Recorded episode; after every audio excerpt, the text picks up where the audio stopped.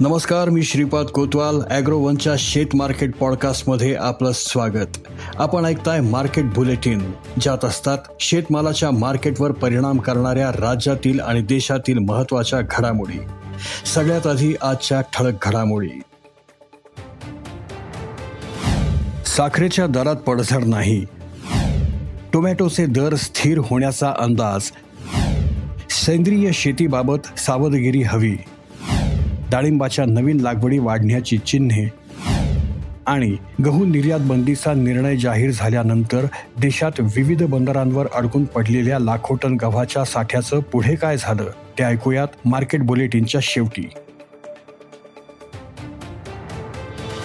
केंद्र सरकारने साखर निर्यातीवर बंधनं घातली असली तरी त्यामुळे साखरेच्या दरात पडझड होण्याची शक्यता नाही. देशात साखरेच्या शिल्लक साठ्याचं प्रमाण कमी राहणार आहे. तसंच स्थानिक मागणीही चांगली आहे. त्यामुळे साखरेचे दर स्थिर राहतील अशी माहिती साखर उद्योगातील जाणकारांनी दिली. केंद्र सरकारने यंदा दहा दशलक्ष टन एवढीच साखर निर्यात करता येईल अशी मर्यादा नुकतीच घातली. गेल्या वर्षी सात पूर्णांक दोन दशलक्ष टन साखर निर्यात करण्यात आली होती. एक ऑक्टोबरपासून नवीन गळीत हंगाम सुरू होईल. तेव्हा साखरेचा उपलब्ध शिल्लक साठा सहा पूर्णांक दोन दशलक्ष टन राहील असा अंदाज आहे. गेल्या पाच वर्षातील हा सगळ्यात कमी साठा असेल. यंदा स्थानिक मागणीही चांगली असल्यामुळे साखरेचा खप वाढला. विशेषतः आईस्क्रीम आणि शीतपेये उद्योगाकडून मागणीत मोठी वाढ झाली. उन्हाचा चटका आणि उष्णतेची लाट यामुळे यंदा आईस्क्रीमचा खप मोठ्या प्रमाणात वाढला. पुढील दोन आठवड्यात दक्षिण भारतातील राज्यांमध्ये टोमॅटोचे दर स्थिर होतील असा दावा केंद्रीय अन्न सचिव सुधांशू पांडे यांनी केला. दक्षिणेकडील राज्यांमध्ये टोमॅटोचे दर भडकले आहेत. स्थानिक बाजारपेठेत टोमॅटोचा किरकोळ विक्रीचा दर प्रति किलो पन्नास ते एकशे सहा रुपये इतका झाला आहे. महाराष्ट्रातही हीच अवस्था आहे. दक्षिण भारतात अनेक ठिकाणी पाऊस झाल्यामुळे टोमॅटो पिकाचे नुकसान झाले. त्यामुळे टोमॅटोच्या दरात वाढ झाली. ग्राहक मंत्रालयाच्या आकडेवारीनुसार देशातील विविध भागात टोमॅटोचे दर चाळीस रुपये किलोपर्यंत गेले आहेत. मुंबई आणि कोलकाता शहरात सत्याहत्तर रुपये किलो या दरानेही टोमॅटो विकले गेले. दिल्ली वगळता देशातील प्रमुख महानगरांमध्ये टोमॅटोच्या दरात मोठी वाढ झाली आहे.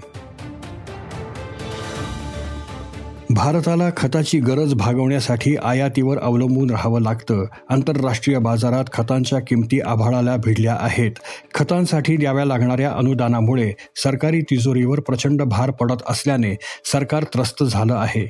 यातून मार्ग काढण्यासाठी खतांचा वापर कमी करण्यावर शेतकऱ्यांचे प्रबोधन केले जात आहे. त्यामुळे सेंद्रिय शेती नैसर्गिक शेतीला राजश्रय देण्याचा प्रयत्न होत आहे. परंतु तज्ज्ञांच्या मते भारतासारख्या देशाला सेंद्रिय शेतीचा पुरस्कार करताना सावधपणे पावलं उचलावी लागतील. अन्यथा श्रीलंकेसारखी अवस्था होऊ शकते. श्रीलंकेत अचानक रासायनिक शेतीकडून सेंद्रिय शेतीकडे वळण्याची सक्ती करण्यात आली. कोणतेही दीर्घकालीन नियोजन न करता हा तुघलकी निर्णय घेण्यात आला याचा परिणाम म्हणून तिथे अन्न तुटवडा आणि आर्थिक मंदी ओढावली. यंदाच्या खरीप हंगामात डाळिंबाच्या नवीन लागवडी वाढण्याची चिन्हे आहेत.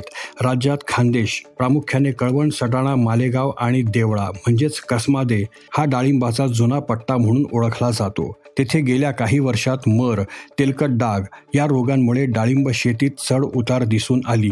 परंतु तिथे यंदा मोठ्या प्रमाणात नवीन लागवडी सुरू झाल्या आहेत.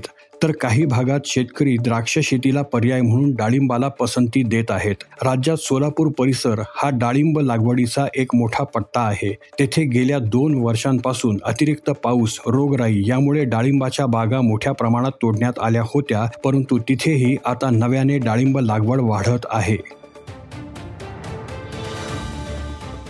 मोदी सरकारने गहू निर्यातीवर बंदी घातल्यानंतर आज घडीला विविध बंदरांवर किमान सतरा लाख टन गहू पडून आहे. आता लवकरच पाऊस सुरू होण्याची शक्यता आहे.